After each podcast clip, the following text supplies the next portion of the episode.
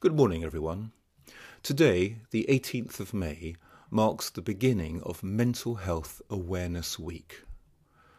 I know not just from speaking with your teachers at Hampton Court House, but also from speaking with many teachers and head teachers in other schools, and indeed in other countries, that there is, thank goodness, a widespread belief that every week needs to be Mental Health Awareness Week.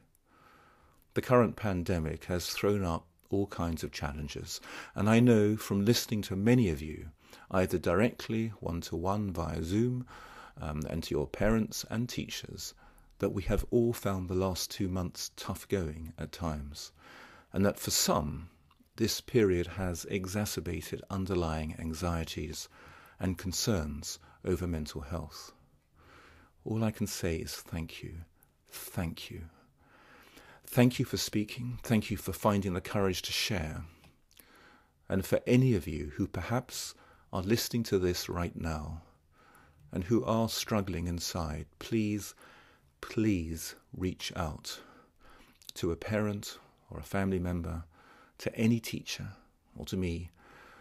What you will find is a listening ear, for none of us needs to suffer alone. Girls and boys, if you have the misfortune of breaking a finger, I don't think any of you would say, oh, it's, it's fine, it's nothing, I'll, I'll manage it myself. Yet, if one of us is suffering from anxieties or depression, it makes just no sense to say it's fine, it's nothing, I'll manage it myself. In previous generations, we spoke of having a, a stiff upper lip um, of never complaining, and, and phrases like mind over matter, um, um, don't fuss, or um, boys don't cry were plentiful. Now, of course, there is a balance here. It is important that each of us develops some resilience to the whips and scorns of time. But for all of us, there is a point at which we must reach out. We must ask for help. And we must acknowledge that we can't manage or cope I am only here today because I have accepted help. So much help, both professional and from friends, family, and even from strangers. The kindness of strangers, sometimes the most powerful and affecting of all. The head of the Mental Health Foundation, Mark Rowland, says, We want to use Mental Health Awareness Week to celebrate the thousands of acts of kindness that are so important to our mental health. And we want to start a discussion on the kind of society we want to shape as we emerge from this pandemic. This is something we can all do today and every day to carry out or reflect on an act of kindness. It is a strange thing that one, when one gives, one receives. As that remarkable girl Anne Frank said, no one has ever become poor by giving.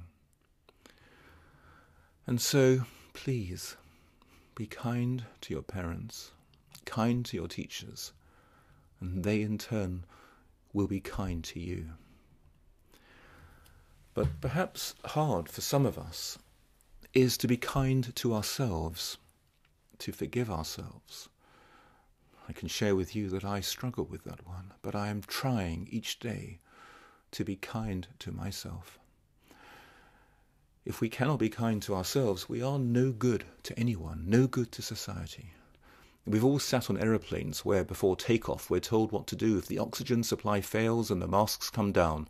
Always we are told, fit your own oxygen mask first before helping someone else.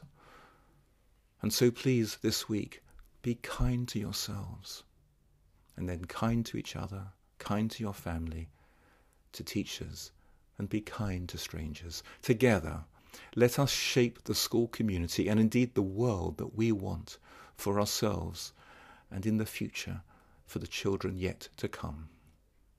Have a good day, everyone.